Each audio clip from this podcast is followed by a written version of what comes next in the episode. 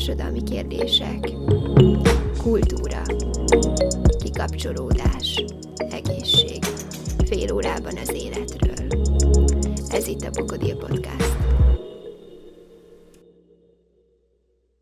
Nagyon-nagyon sok szeretettel köszöntök mindenkit ebbe a mai podcast epizódba. Ahogy a címből is láthattátok, ma a feminizmusról lesz szó, már ha ugye feminista februárban vagyunk, és szerintem ezért fontos tisztázni azt, hogy egyáltalán mi is ez a feminizmus. Mert hogy az a mindennapi tapasztalatom, hogy a feminizmushoz, illetve a feministákkal kapcsolatos vélemény, viszony, az nagyon negatív, főként a mai Magyarországon,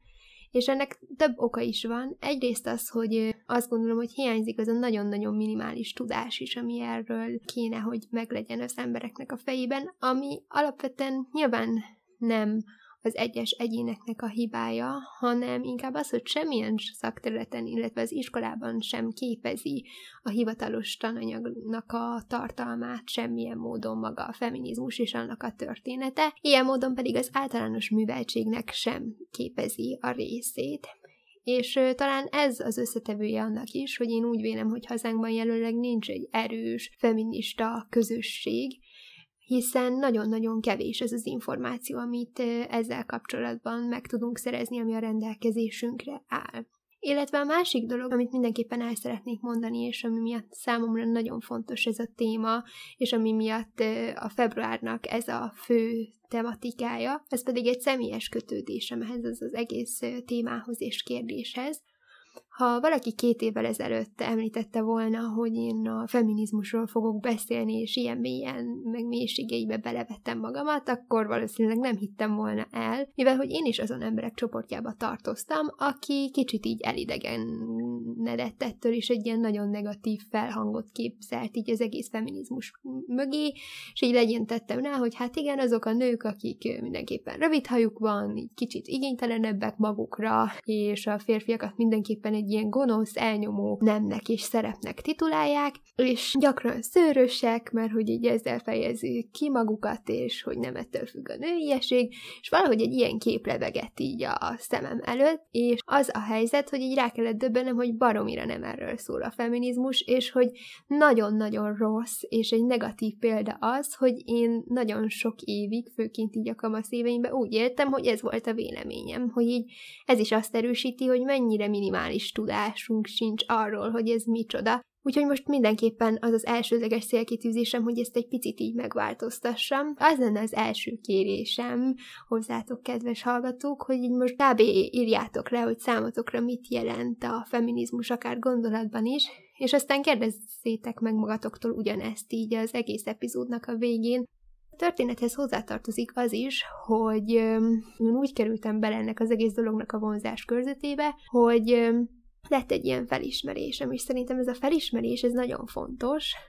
minden szempontból ez az előrehaladásnak az első lépcsőfoka, amikor felismerünk bizonyos dolgokat, és nekem ez az volt, hogy így elkezdtem látni azt, hogy milyen sok szexizmus ér engem a mindennapi életben, Ugye beszélhetünk pozitív és negatív szexizmusról is, ez azt jelenti, amikor pusztán a nememből adódóan megkülönböztetés ér, és ez végeredményeképpen lehet pozitívabb számomra, illetve lehet egy negatív diszkrimináció is. És elkezdtem ezeket így felvenni és megérezni, és hirtelen nem tudtam vele mit kezdeni, hogy így nem tudtam ezt hova sorolni, és egy ilyen szorongás lett bennem ezzel kapcsolatban, és valahogy minden talán ebbe az irányba, így a feminizmus tudománya felé vonzott a sodrás, és így belevetettem magamat ebbe a témába, és akkor realizáltam, hogy úristen, hogy én eddig mekkora tévhitbe jejtem, és hogy mennyivel több a feminizmus annál, mint amit én ebbe így belegondoltam, mert hogy a feminizmus, főként a modern feminizmus, az nagyon erősen kapcsolódik társadalmi kérdésekhez, például a rasszizmushoz, a szegénységhez, a fogyatékkal élőkhöz,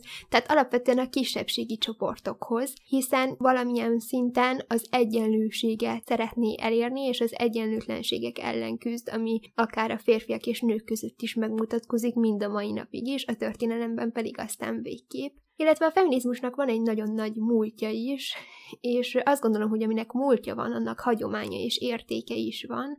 Ugyan nem kívánok a következő 30 percben töri órát tartani, úgyhogy inkább a modern feminizmusról és a mai helyzetről lesz szó, főként Magyarországon, de azt gondolom, hogy egy minimális betekintést mégiscsak fontos tenni a múltba és visszakanyarodni hozzá, hiszen ez adja az egésznek a gyökerét, azt az alapját, amire aztán az idők során épültek a különböző rétegek, és amiből aztán kialakult az a feminizmus, amiről akár ma is beszélhetünk. De hogy mi is ez a feminizmus? Ehhez Collinsnak az 1991-es munkájából szeretnék idézni, illetve szeretném alapjául venni,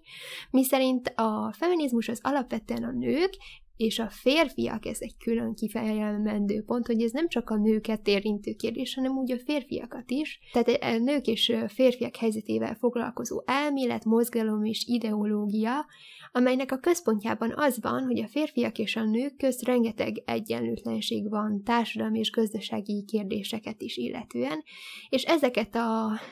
különböző egyenlőtlenségeket szeretnék kiegyenlíteni, a történelemi háttérből egyetlen nevet szeretnék kiemelni, az pedig Virginia Woolfnak a neve, aki a Három Adomány című munkát vagy eszét hozta létre még 1938-ban. Zárójelben itt megjegyezném, hogy ennek a magyar fordítása 2006-ban jelent meg. Szerintem ez nagyon jól reprezentálja, hogy mennyire le vagyunk maradva így a feminista tudás szempontjából társadalmilag, tehát így az egész nemzetre vonatkozóan. Mert hogy ez az írás egyébként iszonyatosan kulcsfontosságú lépés volt a feminista történelemben, mert Ebben az eszében az írónő választ keres arra, hogy hogyan lehet megakadályozni egy háborút, ugyanakkor folyamatosan kitér a valós válasz megadása elől, arra hivatkozva, hogy hát ő tulajdonképpen csak egy nő, és ő nem beszélhet ilyen módon a politikai okokról, ezt a témát ő nem érintheti, és ilyen módon az íráson keresztül bemutatja, és igazából ízekre szedi az akkori társadalmi berendezkedést, és ez egy nagyon nagy áttörést jelentett így a feminista viszonylatban.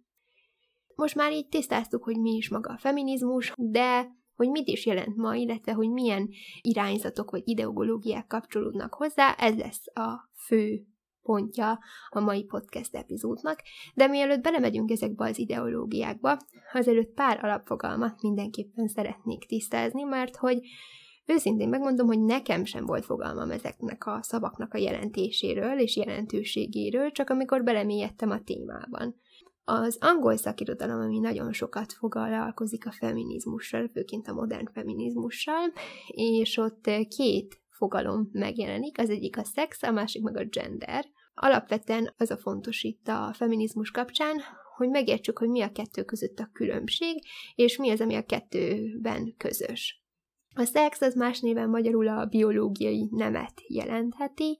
ami tulajdonképpen azt vonja magába, hogy amikor megszületünk, akkor vannak bizonyos biológiai testi jellegzetességeink, amelyek bizonyos kivételtől eltekintve egész életünk során változatlanul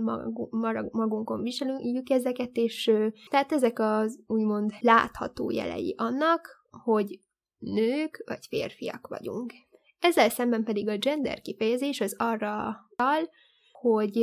egy nemi szerepet magunkban hordozunk, ami elvárásokra, normákra és a szocializációnkra épül. Tehát ez egy olyan dolog, amit elsajátítunk, tanulunk a kulturális közegünkből, környezetünkből eredendően. Giddensra a Szociológiai című munkájában, ami egyébként 1995-ben jelent meg, ő is megpróbálta megválaszolni, hogy tulajdonképpen mi is ez a gender, és ő úgy fogalmazta meg, hogy a nők és a férfiak közötti pszichológiai, társadalmi és kulturális eltérés, amelyek folyamatosan változnak. És itt van a kulcsmondat szerintem, hogy ezek a dolgok folyamatosan változnak. Tehát amit a gender alatt értünk, valaminkinek a nemi szerepe, az függ attól, hogy ő hol van időben, térben és környezetben. Mert ugye ezek azok, amik meg határozzák, hogy milyen kulturális normával rendelkezik ez az adott személy és ez az adott társadalom, és ez egy ilyen oda-vissza hatás, hiszen ezt mi alakítjuk ki. Ugye sok-sok kis egyéni döntés, sok kis egyéni ember, ugyanakkor ez is hat ránk, hiszen azáltal, hogy van egy normarendszer, az nyilván befolyásolni fogja az én hovatartozásomat, azt, hogy én hogyan érzem magamat abban a kulturális közegben. Tehát összefoglalva a biológiai nem, az egy vele született dolog, az identitást meghatározó nem jelleg, ezzel szemben a gender az a nők és a férfiak társadalmilag meghatározott szerepvállalását jeleníti meg, és Azért is vezettem be ezt a két fogalmat, mert ez a gender szó, amit most bevezettem, ami igazán megmutatja azt, hogy miért olyan roppant fontos a feminizmusról beszélni, mert iszonyatos nagy hatással van a mindennapi életünkre. Olyan kérdésekre, hogy mivel foglalkozzak, ki vagyok én, mit tanuljak tovább, ha továbbtanulás, pályaválasztás előtt vagyok, és pont emiatt az oda-vissza hatása miatt, hogy a normákra is tudunk mi egyéni döntéseinkkel hatni, de ezek a normák is borzasztóan befolyásolnak minket, és az egyéni döntéseinket is, és szerintem ezt nagyon-nagyon fontos felismerni, hogy azért kell ezzel foglalkozni, mert hát szimultán hatással van az életemre, és nyilván ami hatással van rám, azzal fontos, hogy valamilyen szinten tisztában legyek. A másik fontos oka annak, hogy a feminizmusról és ezekről a gender témákról beszélünk, az a korábban említett információ hiánya témában, mert hogy a társadalmi nemről elképesztően kevés, valós, tudományosan megalapozott információ áll rendelkezésre jelenleg magyar nyelven. Ehhez hozzátartozik, amit így szeretnék mindenképpen megemlíteni, hogy amikor én így erről olvastam, és már tényleg bő egy éven nagyon benne vagyok ebbe a feminista témába, és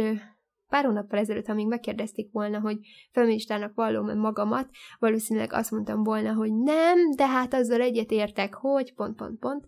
És így rájöttem, hogy azért nem merem kimondani, hogy amúgy igen, az vagyok, mert hogy ez borzasztó negatív felhangja van. És azt gondolom, hogy szükség van igenis olyan emberekre és olyan csatornákra, ahol ezt kimerjük mondani, mert hogy alapvetően egy nagyon pozitív értéket tud képviselni. Úgyhogy igen, így most már azt kell mondanom, hogy én feminista vagyok, és erről mindenképpen szeretnék információt adni, mert hogy visszatérve az információ hiányhoz, ugye van ez a társadalmi nem, vagy más néven gender, ami tulajdonképpen tudományterületnek számít, és ez viszont Magyarországon szinte teljesen elérhetetlen. Tehát minden, amit ezzel kapcsolatban én ma gyűjtöttem, azt vagy valamilyen iszonyatos aloldalról kellett összekaparnom magyar nyelven, vagy nem is magyar nyelven volt, ugyanis magyarul egyetlen egy hivatalos forrás érhető el a KDMP oldaláról ingyenesen letölthetően, az pedig Gabriel Kubinak a Nemek forradalma című munkája, ami igazából az anti-gender mozgalomba tartozik bele, az azt jelenti, hogy mindent tagad, tulajdonképpen még a társadalom minden fogalmának a létezését is. És számomra tényleg elképesztő és borzasztóan megdöbbentő volt, hogy ilyen szinten nincs erről információ, hogy így a kormánynak van ez a kialakított álláspontja, amit időről időre különböző rendelkezésekkel és törvénybefoglalással is próbál megerősíteni, például most, hogy ugye az abortusz törvényhez becsatlakozott, vagy például, hogy az örökbefogadást a különböző más identitáshoz tartozó nemű emberek számára ellehetetlenítette. És ezt így tovább ezzel falsúlyozza, hogy ebben a munkában, amit említettem, ebben a bizonyos nemek forradalmában, tulajdonképpen ezt a gender mainstream ideológiát próbálja teljes mértékben a föld alá tiporni. Most itt egy fogalmat kimondtam, ami nem biztos tiszta mindenkinek, mégpedig ez a gender mainstreaming ideológia, hogy olyan politikai célt és stratégiát jelöl ami a nemek közötti esélyegyenlőséget a politikatudománynak a középpontjába helyezi tulajdonképpen, tehát, hogy a nők és a férfiak társadalmi egyenlőségének a megvalósítását próbálja leírni a gyakorlatban, hogy ez hogyan lenne lehetséges. Na most ezzel szemben Gabriel Kubinak a Nemek forradalma című munkája szerintem elképesztően abszurd. Természetesen ez egy borzasztó szubjektív nézőpont, amit most én mondok, de függetlenül attól, hogy mit gondolunk az adott témáról, vagy akár egyetértünk ezzel, akár nem, szerintem mindenképpen felháborító az, hogy nem adják meg a lehetőséget arra, hogy mind a két oldalról olvassunk. Tehát, hogy van ez a Kúbinak ez a munkája, és hogy így ennyi. Abszolút nincs semmi a másik oldalról, és szerintem az információ elhallgatása vagy hiánya az nem pótolja a vélemény kialakításnak a mikéntjét,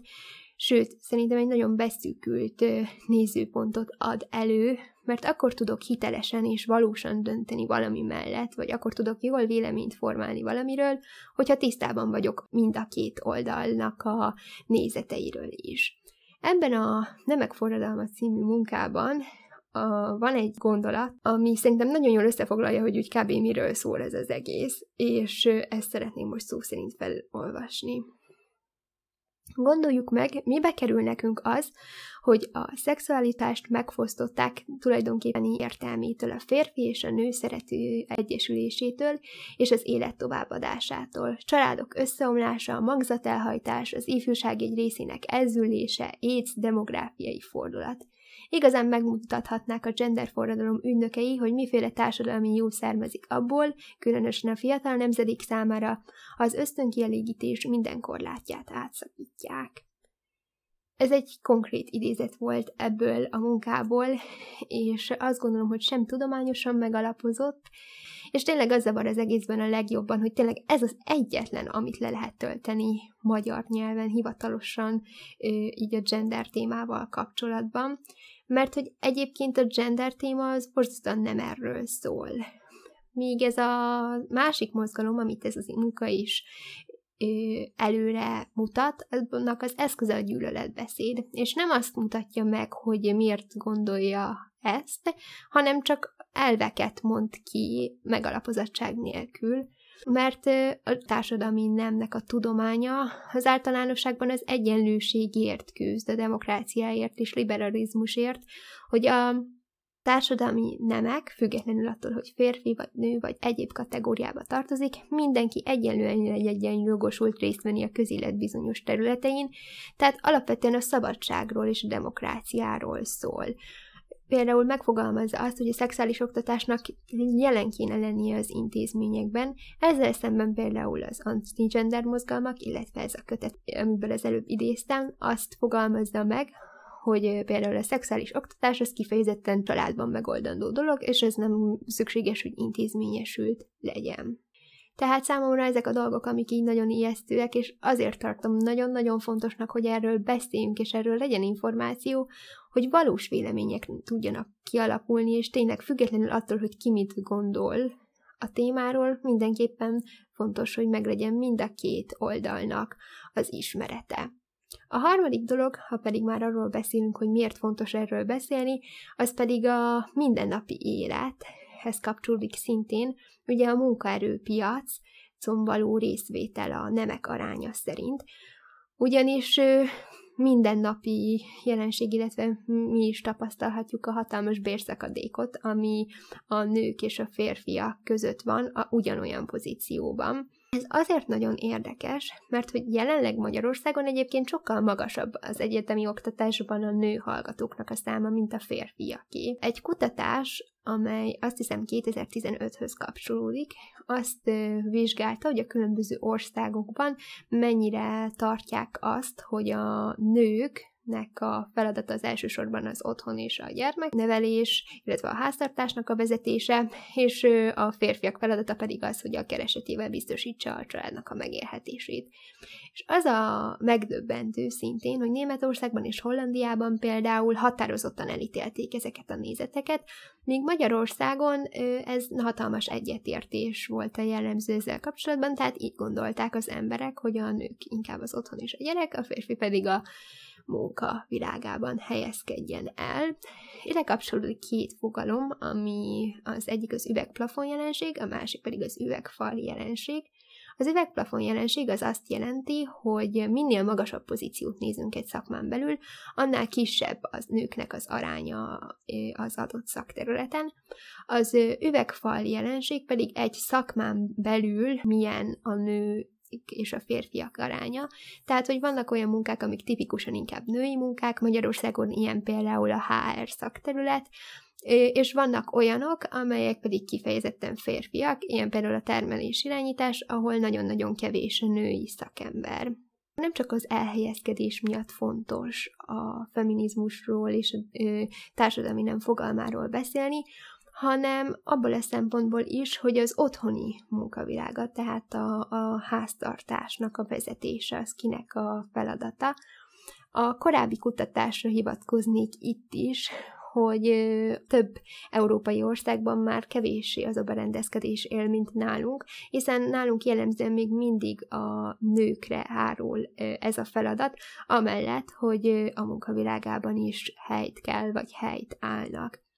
Úgyhogy látható, hogy nagyon-nagyon összetett ez a probléma, amivel a feminizmus foglalkozik, tehát egyrészt az, hogy a nők hogyan helyezkednek el a munka világába, másrészt pedig nem csak arról szól, hogy a nők és a férfiak között milyen egyenlőtlenségek vannak, hanem már sokkal-sokkal jobban túlmutat ezen a feminizmus, mert foglalkozik a különböző kisebbségi csoportokkal, tehát a rasszizmussal, a fogyatékossággal, stb. Most, hogy nagyjából így körvonalaztam azt, hogy mi is a feminizmus, és hogy miért borzasztó fontos ez, és milyen mértékű információhiány van ezen belül, akkor neki leselkednénk a lényegnek, mégpedig a feminizmus irányzatait szeretném elmondani, hogy milyen fajta irányzatok vannak, melyikre mi a jellemző, és szeretnék így a történeti áttekintéstől mentes maradni, szóval, hogy nem a történelemre szeretném kihegyezni ezt a dolgot, hanem inkább a gyakorlati és gondolati sémára, hogy el tudjuk dönteni, hogy végül is mi milyen feministák vagyunk, már ha feministák vagyunk. Alapvetően minden irányzatban és az összes feminista ideológiában közös az, hogy az alapfeltétele vagy alapkiinduló pontja az az, hogy elfogadja, hogy a társadalom jelenleg patriarchális berendezkedésű, tehát, hogy férfi uralom alatt álló, vagy a férfiak számára kedvező és abból indul ki, hogy ez természetesen kedvezőtlen minden szempontból, gazdasági, társadalmi, jogi szempontból is, hiszen csak a társadalomnak a felét veszi ilyen módon figyelembe, ugyanis a társadalom fele férfiakból, másik fele pedig nőkből áll. Elfogadja továbbá a feminizmus irányzatoknak mindegyike, hogy a nők a férfiakkal szemben alárendeltek társadalmi és gazdasági szempontból is, ugyanakkor fontos azt is tisztázni, hogy ilyen gender témában jelenik meg ez az egyenlőtlenség, nem pedig biológiai okokból. Tehát, hogy ez az egyenlőtlenség azért van, mert mi ezt kulturálisan rápakoljuk, nem pedig azért, mert biológiailag különbözünk, tehát, hogy mindenképpen eredendően a férfiaknak kell irányító szerepet betölteniük a társadalomban, vagy a családi életben, vagy barátságokban. És ez az az összetevő, ami lényegében megfogalmazza a feminizmusnak a célját, hogy egy változásra van szükség, egy, ami átformálja a társadalmat, és ezáltal ezek az egyenlőtlenségek feloldhatóak, és egy sokkal békésebb és harmonikusabb társadalom alakítható ki. Tehát összességében nem egy ördögtől való dolgot szeretne elérni, hanem egy harmonikus állapotot, ahol egyenlően szabadok az emberek. Tulajdonképpen ez a fő célkitűzése, és az, hogy hogyan valósítja meg, milyen megoldási javaslatokat lát, vagy mit ö, ö, definiál problémának, abban viszont különböznek az egyes feminista irányzatok, ugyanis tényleg nagyon-nagyon sokféle van, kezdve például a liberális feminizmus, radikális feminizmus, pszichoanalitikus feminizmus, marxista feminizmus, tehát elképesztő sokféle feminista irányzat van, és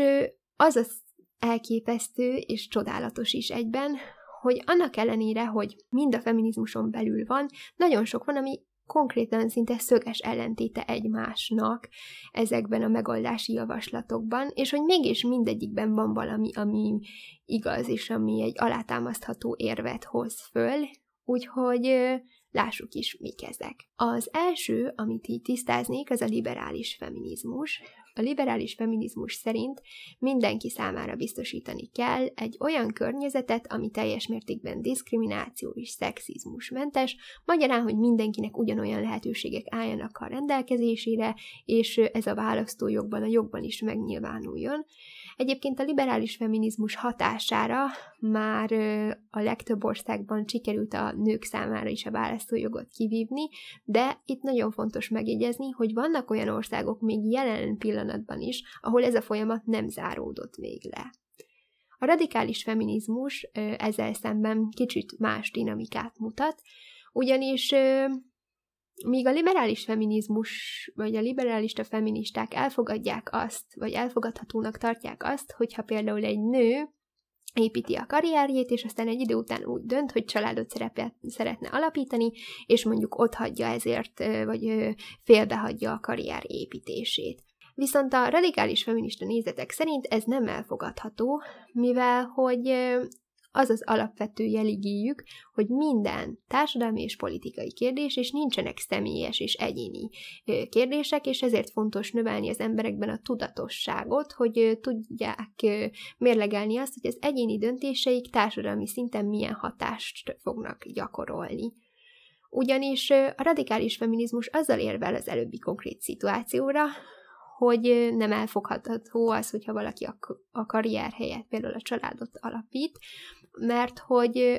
egyrészt úgy véli, hogy nem szabad ezért föladni magát a karriert, és hogy ez csak is kizárólag a társadalom tudatalatti hatása lehet a döntéshozó egyénre. Másrészt pedig, hogyha tömegesen döntenek úgy a nők, hogy inkább a családalapítást választják a munkaerőpiacon való elhelyezkedés helyett, az társadalmi szinten végül azt fogja magával hozni, hogy azok a nők, akik viszont úgy döntenének, hogy inkább a munkavilágát választanák, az ő életüket vagy lehetőségeiket is ez el fogja lehetetleníteni. Tehát ez mindenképpen igaz, hogy van társadalmi hatása, azonban személyes véleményem az az, hogy hiába nők mondják meg nőknek, hogy hogyan kell jó feministának lenni, ez számomra ellentmondásos, amikor az egyenlőségért küzdünk, meg a demokráciáért és a szabadságért, mert hogy tulajdonképpen ezzel akkor mégiscsak magát a demokráciátnak mondunk ellent, de ez már csak egy szubjektív nézőpont. Természetesen ez nem azt jelenti, hogy ne lenne helye itt a felsorolásban, csak személy szerint hozzám ez a fajta gondolatiság nem áll közel. Aztán van a pszichoanalitikus feminizmus, ami nevelésben látja a fő lényeget, és elfogadja azt, hogy az, hogy kialakultak ezek a bizonyos nemi szerepek, hogy a bizonyos tulajdonságokat nőiesnek, míg másokat férfiasnak vélünk, bizonyos munkák női munkák, míg mások inkább férfi munkák, ez egy nagyon-nagyon hosszú folyamat volt, és ezért elfogadja azt, hogy ennek a megváltoztatása vagy átformálása is egy hosszú folyamat lesz, és nem úgy fog bekövetkezni, hogy holnaptól akkor ez így van, és ezért azt látja eszköznek, hogy ha a saját generációjában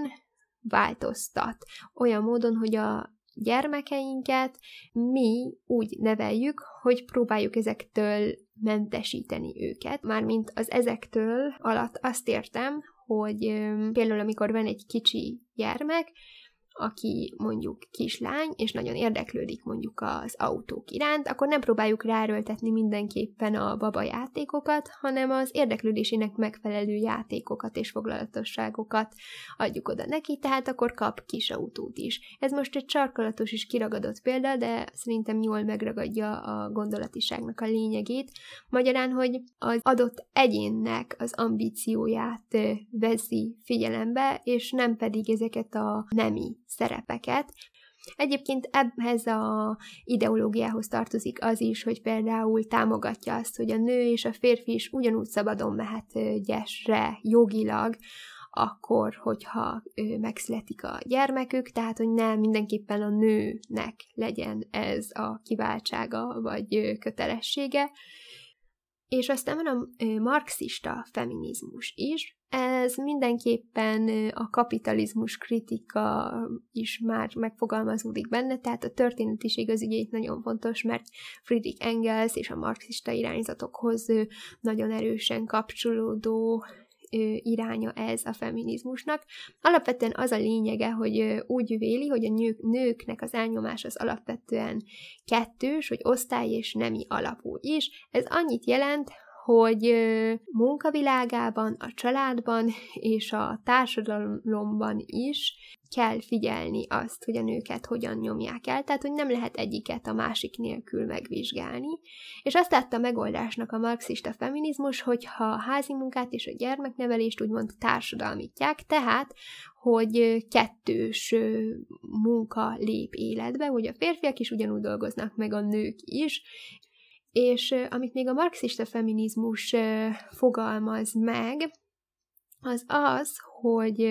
a vezető pozícióban lévő nők csak biológiailag számítanak nőnek, mert hogy társadalmilag férfiként kezdenek viselkedni, ezt angolban social man kifejezést használják rájuk, és ez nagyon érdekes a mai Magyarország és európai szinten is a nők foglalkoztatottságának aránya szempontjából, mert hogy van ez a bizonyos mély királynő szindróma, amit itt sokan megemlítenek így a tudományos területeken, hogy azok a nők, akik már egyszer feltornázták magukat mondjuk valamilyen szakterületen egy magas pozícióba, nagyon gyakran viselkednek úgy, főként a pályakezdő szintén nőtársakkal, hogy ellenségesek velük, és nem hogy segíteni, hanem pont, hogy keresztbe tenni próbálnak nekik. És a szocialista feminizmus is nagyon közelít ehhez, ugyanis az előbb felsorolt irányzatokból merít mindegyikből egy-egy picit, tehát ugyanúgy elfogadja azt, hogy a nevelésnek milyen fontos szerepe van abban, hogy hogyan vélekedünk a női férfi nemről és a közöttük lévő egyenlőségről vagy egyenlőtlenségről, és ö, alapvetően így a marxista és a szocialista feminizmusba annyira nem is szeretnék belemenni, mert hogy ennek nagyon erős történetisége van, és így a modern vagy mai nézet szempontjából kevés érzem hangsúlyosnak, Emellett mondjuk van a posztmodern vagy posztstrukturalista feminizmus is. Ők a nyelvet eh, helyezték előtérbe, vagy helyezik előtérbe, tehát különböző szövegeket elemeznek, és ezzel kapcsolatban bizonyos összefüggésekre jönnek rá. Például ennek az irányzatnak köszönhetően borult le a fátyol azelőtt, hogy a történet tudományt elsősorban a férfiak álláspontjából közelítették meg, és a nőket kevésé említik, tehát alapvetően ők a női női sokféleséget hangsúlyozzák, és a nőknek az úgynevezett másságát, hogy úgymond midben különböznek, mint a férfiak. És van még a posztkolonális vagy a harmadik világ feminizmusa is, ami olyan módon eltér az összes eddig említettől, hogy nem csak a nők helyzetét vizsgálják, akik fehérek és középosztálybeliek, hanem egyéb problémákat és kirekesztési módokra is fölhívja a figyelmet. Például, hogy az eltérő kultúrák és az eltérő történelmi kulturális hatások is milyen módon tudják befolyásolni ezt a fajta diszkriminációt vagy szexizmust, milyen módon a nőket érinti. Itt például a gyarmatosítást lehetne említeni, hogy ugye ott többféle kultúra találkozott ilyenkor, és hogy az a bizonyos patriarchális társadalmi berendezkedés, ez hogyan vagy miképpen volt hatással rá. Ez a fajta irányzat egyébként az oktatásban és a tudás átadásában látja a megoldást, hogy mindenképpen az oktatási rendszernek a reformja lesz a megoldás az egyenlőségnek a felállítására. Illetve amikor elkezdtem elmondani ezeket az irányzatokat, előtte ugye felolvastam Kúbi művéből, hogy valaki, aki így a gender ügyeket támogatja, mondja meg, hogy ez miért lesz jó a jövő generáció számára, és ehhez rengeteg érvet tudnék egyébként alátámasztani az eddigi elmondottak alapján is, hogy az önszabadsághoz milyen mértékben hozzájárul, és mint társadalmi, mint gazdasági szerep szempontjából rendkívül meghatározó egy ország életében. Ugyanakkor, ha a személyes életünket nézzük, akkor nagyon érdekes ez a számadat, hogy azokban az országokban,